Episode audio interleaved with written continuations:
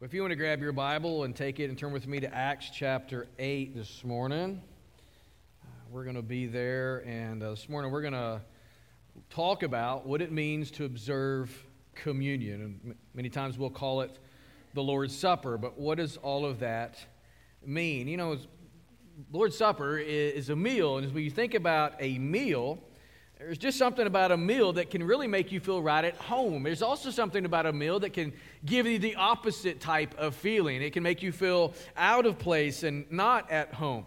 I mean, you think about it, few things are more comforting uh, than home cooked food with people you know and the people that you love. And at the same time, few things can make you feel like more of a stranger than eating food that you've never heard of with people you have never met in a culture with customs that you do not understand. Many times when we go overseas and we take people uh, to a certain place for the very first time, that's, it's really apprehensive. There's a lot of apprehension there because you just don't know what to do and what to eat or how to carry yourself. And so food has that peculiar way of bringing you in or giving you the feeling of being an outcast.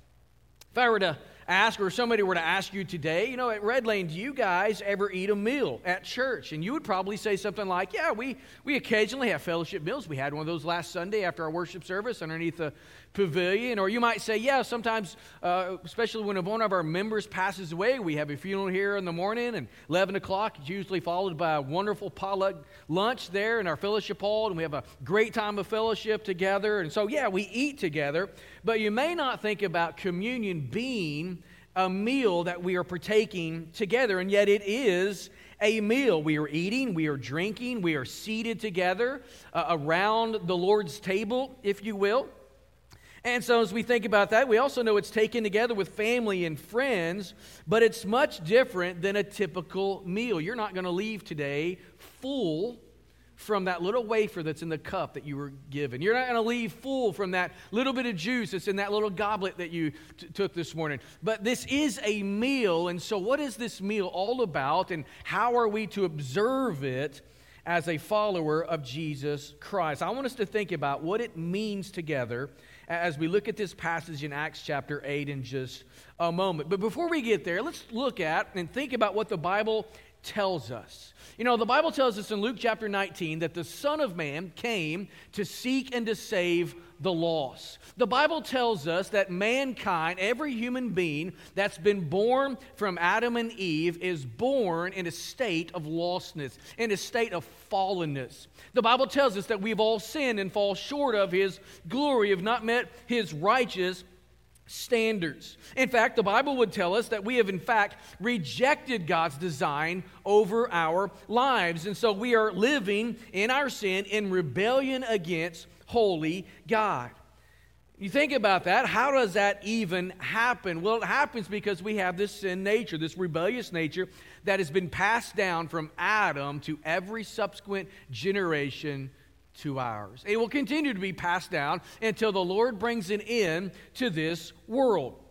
But the Bible also tells us that there's hope that Jesus, God the Son, has come to make a way for rebellious sinners to be brought back into relationship, fellowship, communion with holy God. So, how does that happen? How does a rebellious sinner come back into fellowship, come back into communion with the God he is in rebellion against. The very thought of a hater of God being embraced and welcomed into the family of God is as unimaginable as a chemist expecting oil and water to mix. Now, I'm not much of a chemist, but I remember those experience, experience uh, experiments in, uh, in high school where you poured the oil into the water and they clearly separated. You would never expect the two to mix. Therefore, we also understand that sinful human beings cannot and will not be in fellowship with holy God. And yet, that is what the Bible teaches us. How does that happen? Well, the Bible itself is the narrative of how that takes place.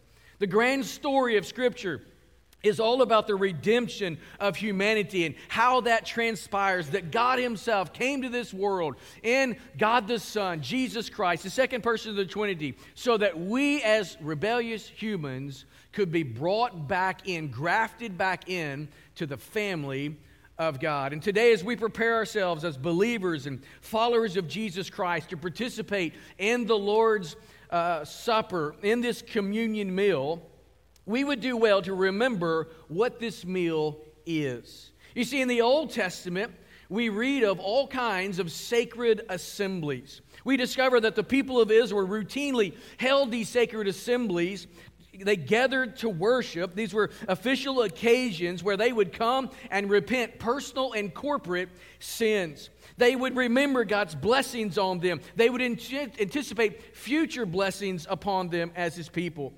Sacred assemblies were times for God's people to confess and to do something with their sin. They were times to renew the covenant that they had with the Lord and with one another. They would reflect on the return of the Lord for them in faithful love and obedience to all that He's said. These were times for worship, they were times for sacrifice, they were times for feasting and for fasting. God's people, like us today, had a tendency to stray. Have you ever thought about that in your own personal life? How prone you are to stray, how prone you are to walk at a guilty distance, that if you're not focused on the Lord and intentional on the Lord and, and, and, and very uh, center focused on how you're going to live your life, then you will tend to get off the track. And so that was the same with the people of Israel. And sacred assemblies were opportunities for them to remember and celebrate God's gracious activity in their lives. The Lord's Supper is a ceremonial meal whereby we remember, as God's people, whereby we celebrate the grace of God in our lives. It is built upon one of those Old Testament sacred assemblies, the Lord's, or I should say, the Passover meal. There in the upper room, when Jesus celebrated this Passover with his disciples, they set there the table with bitter herbs. They brought in the unleavened bread. They had four cups of wine. The roasted lamb was then brought to the tables. The 12 disciples gathered around that little table with Jesus in the upper room.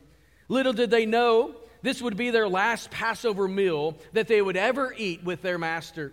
The Passover celebrated and remembered the grace of God and the deliverance of Israel from bondage in Egypt.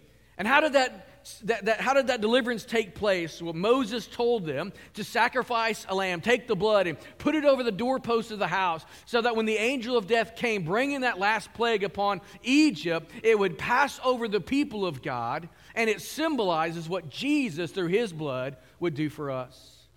So Jesus took the Passover meal and he grafted it into this new celebration for his children, for his people, for his church. We call it the Lord's Supper or communion. And so Jesus brought a fulfillment to this sacred meal.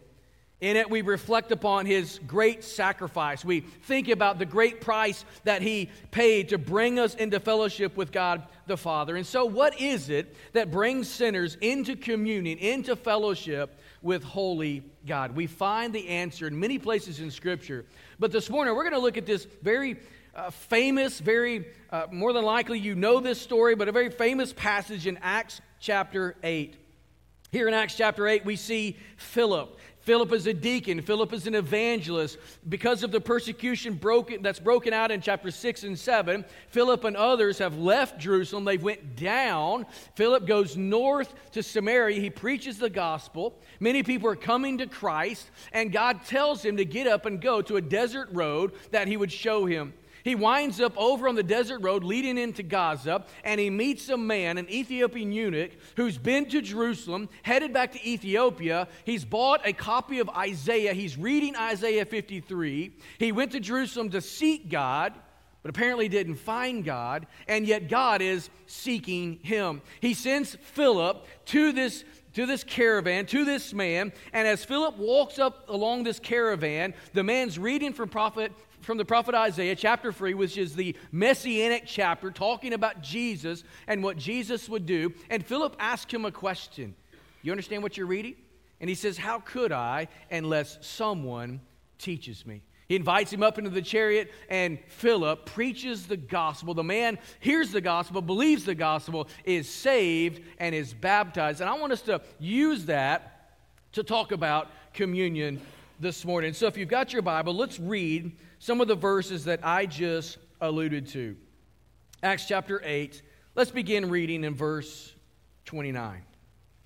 The Bible says, And the Spirit said to Philip, Go over and join this chariot. So Philip ran to him and heard him reading Isaiah the prophet and asked, Do you understand what you're reading? And he said, How can I unless someone guides me? And he invited Philip to come up and to sit with him. Verse 35. Then Philip opened his mouth, and beginning with this scripture, he told him the good news about Jesus. And as they were going along the road, they came to some water. And the eunuch said, See, here is water. What prevents me from being baptized? Now, let me just stop for just a moment. The next verse, probably in your Bible, it's going to jump from 36 to 38, but I bet there's some sort of footnote there that says, Look down at the bottom, and in the bottom of your footnotes, it's going to show a verse 37. Verse 37 is in later manuscripts, so, so it wasn't in, from what we can tell, the earliest manuscripts, but I believe it's the heart of what the Ethiopian eunuch believed because he wanted to be baptized. And so I want you to look down at your footnote, and this is what it says. And Philip said, If you believe with all of your heart, you may. And he replied, I believe that Jesus Christ is the Son of God. And then verse 38 And he commanded the chariot to stop. And they both went down into the water, Philip and the eunuch, and he baptized him. Well, Pastor, you said we were talking about the Lord's Supper. Why are we talking about baptism? Well, the two work together. There's two ordinances that Jesus gave the church baptism and the Lord's Supper. Baptism is that initial sign. I'm going to talk a little bit more about it in just a moment, but it's that initial identification with Christ and with His church. It's one time deal when you come, become a believer, you follow it with believer's baptism by immersion, and then the outward expression of this identity that you have in Jesus is routinely then personified in the Lord's Supper. The two work together.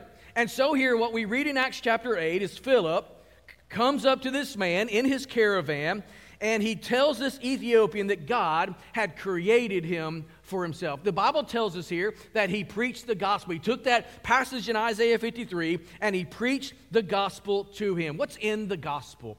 Well, I think as we talk about the gospel, we clearly see that God is our creator, that He's created us with a special design, specifically designed to be in relationship with Himself. Philip explained that God had a design for this man's life. He told him that if he would live within that design, then he could experience all the blessings that God wanted to give him.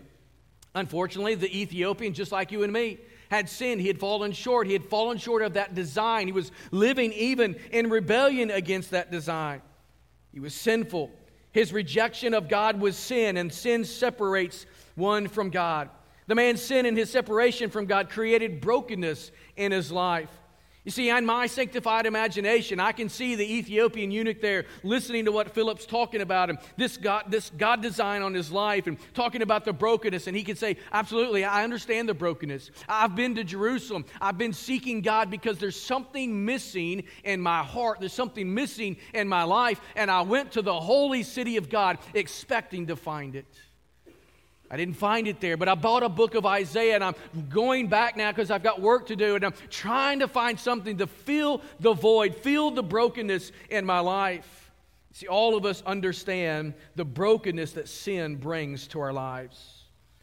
So Philip explained that God uses the brokenness to get the man's attention, to create a desire for something more. Philip told him there was nothing he could do to fix the brokenness himself, but God had done something to do just that. Philip told the man that Isaiah spoke of the Messiah, the one who would come to fix his brokenness, the one who would come to cleanse his sin.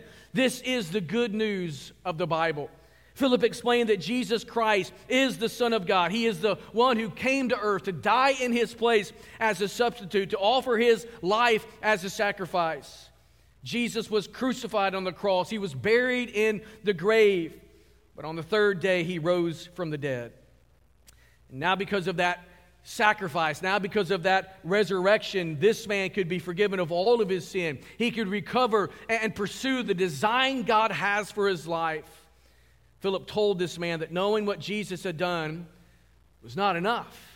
You see, there's something we need to understand when we look at the gospel and we read it in the Bible. It's not enough to know about Jesus. It's not enough to know that Jesus is God. It's not enough to know that Jesus died on the cross. It's not enough to know that Jesus' blood can atone and cover your sin. It's not enough to know that Jesus was buried in a tomb. It's not enough to know that Jesus was raised from the dead. It's not even enough to know that Jesus is coming back. But there has to come a point in our lives, like this man, when you stop believing in theory and you say, I want that practically in my life. Not believing in Jesus, but believing on Jesus.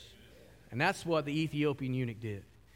Driving along there, and somehow in this desert, arid area, he comes across some water, and the man says, Hey, let's stop this chariot. There's some water. What would prevent me from being baptized? And I love how verse 37 lays it out, even though it's not in the early manuscripts. It's the heart of what would have taken place.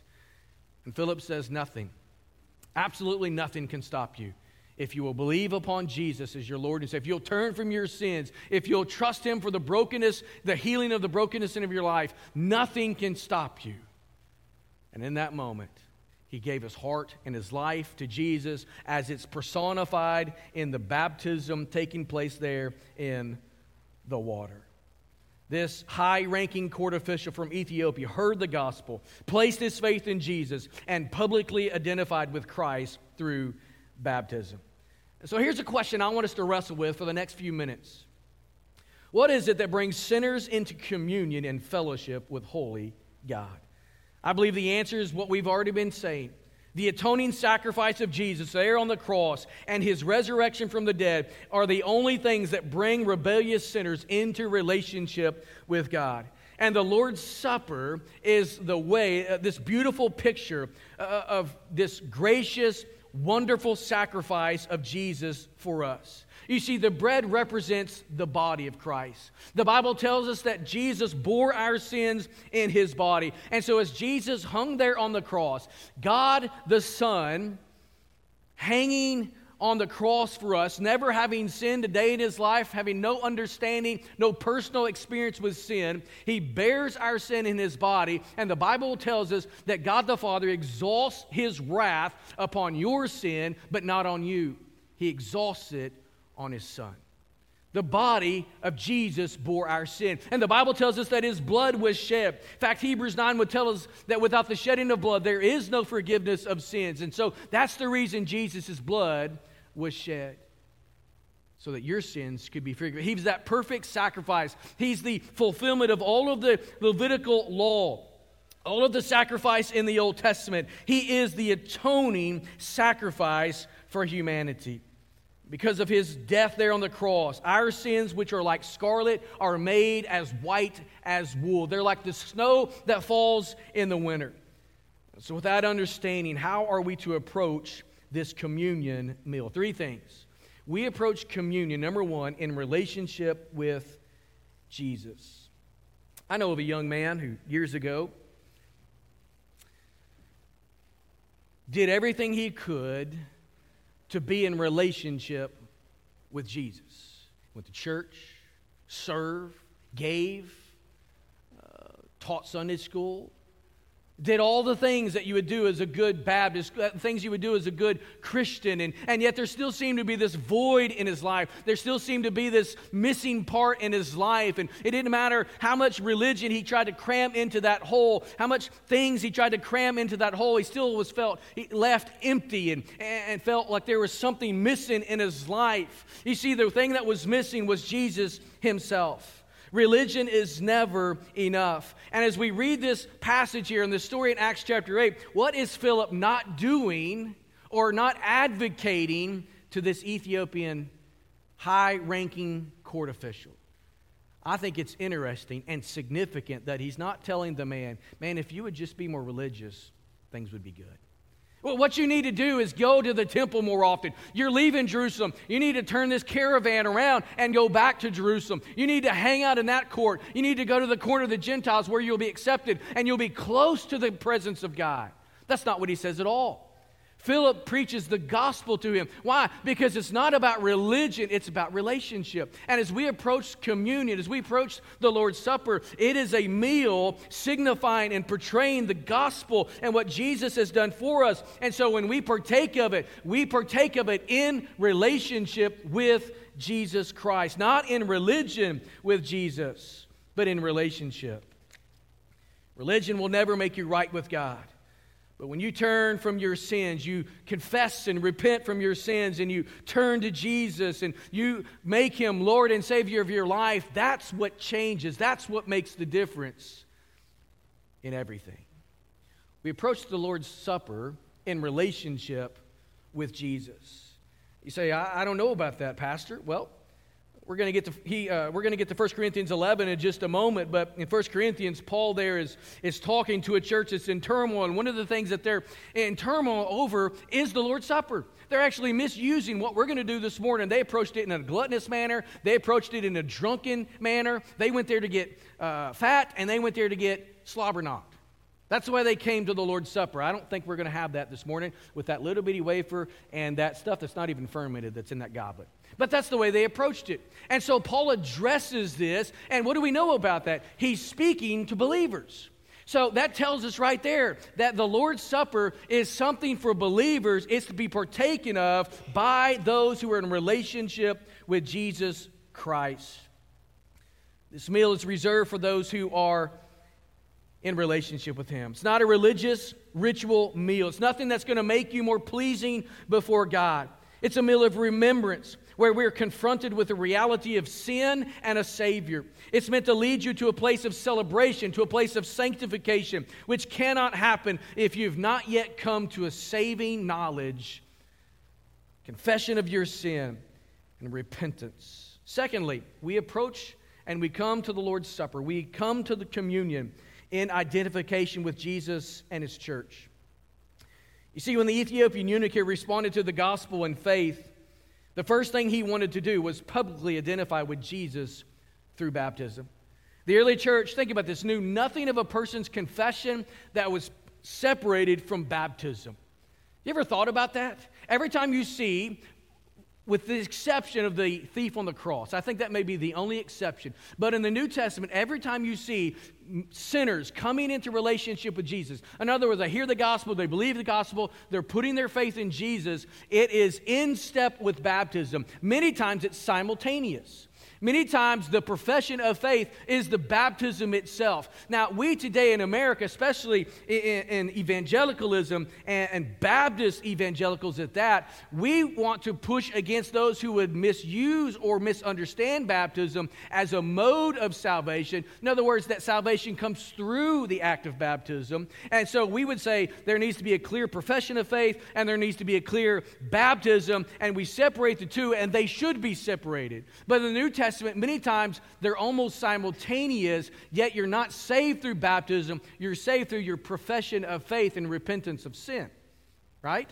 So I think we've done ourselves a, dis, a, a, disservice by undervaluing baptism, almost saying you don't need to be baptized, but I believe you do, not for salvation, but by identification, just like was taking place in the early church. You see, baptism is the way we as the local church affirm someone's discipleship.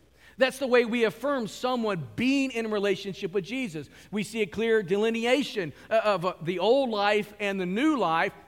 And by baptizing, we're affirming Jesus has changed this individual's life. And so, if there is no baptism, then there's no true identity in that local level. And so, we approach communion in identification with Jesus and with his church, and this takes place through baptism. So, why are believers baptized is a question we ought to think about. It is the public demonstration of this inward change in the person's life. It pictures the death, burial, and the resurrection of Jesus. Uh, we baptized last Sunday.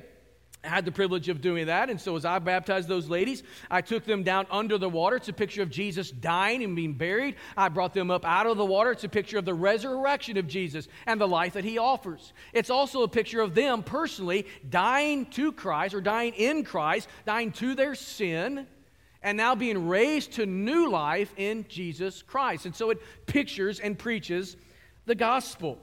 Baptism is also how the local church, as I said earlier, affirms that profession of faith and identifies him with or her with the Lord Jesus.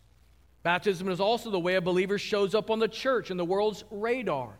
It's a way of identification, knowing that they're a follower of Jesus Christ. You see, in some places in the world, like where we go this fall in South Asia, it's dangerous to be baptized.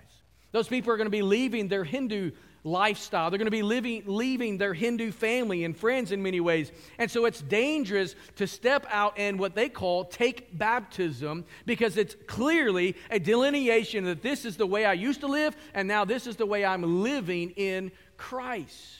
So it is an identification for the believer.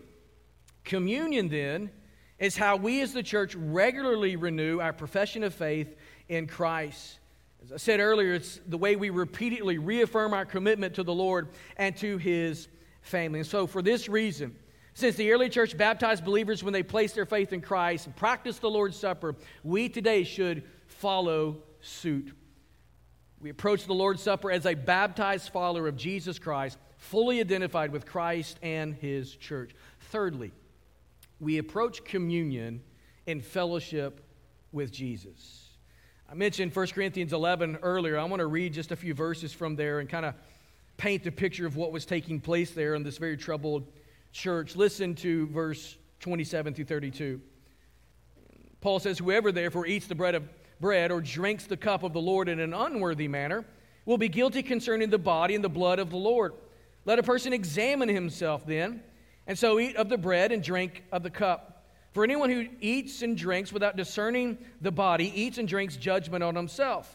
That is why many of you are weak and ill, some have died.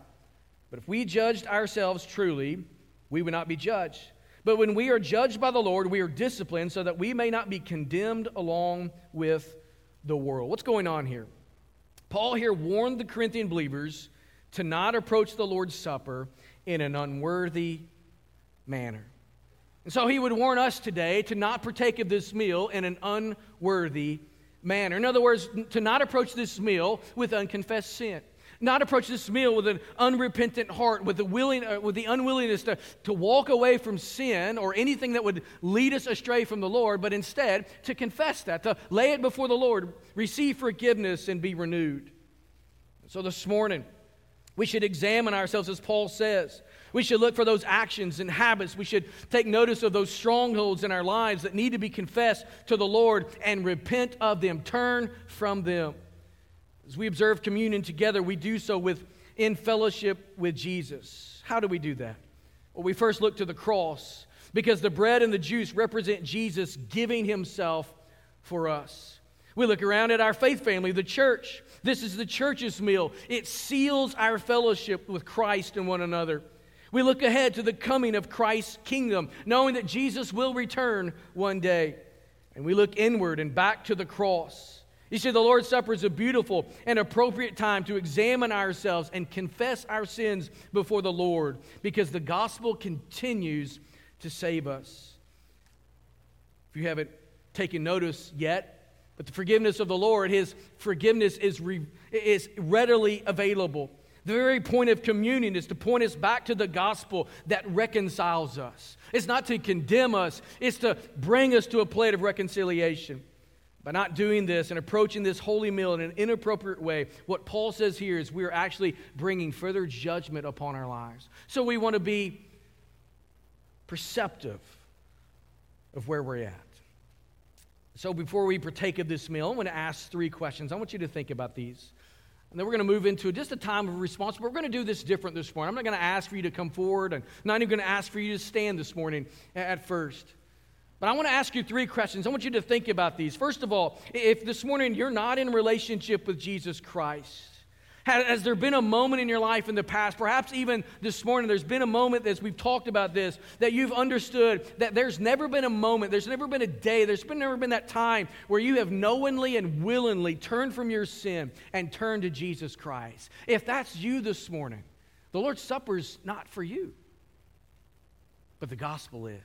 And so, us passing the elements or taking of these elements this morning, it's not to, to, to, uh, to, to hurt you. It's not to do anything to, to harm you. It's simply, it's the gospel being preached because this is a meal for those who are in relationship with Jesus. So if that's not your identity this morning, I would call you to faith and repentance, turning to Jesus, receiving all that he has for your life.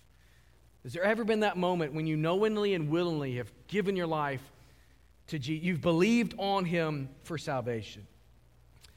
For those of us who are followers of Jesus, have you identified with him and his church through baptism? Perhaps this morning you're sitting here and you can go back to that moment in your life as a teenager, a child, sometime as adult, that you understood your sinfulness, your heart was broken over that sin, you heard the gospel, you believed the gospel, and you were saved. But for whatever reason, you've not taken that next step, that first step of obedience, and you've been baptized post conversion. Baptism is always after your conversion, it's always by water immersion. And so, if that's not you this morning, the Lord's Supper, I would say, is not for you as a church. We would say it's not for you this morning. But what is the gospel, or what's the Lord's Supper doing to us? It's preaching the gospel, it's calling you out to the need in your life to be baptized. We can set that up in the days ahead.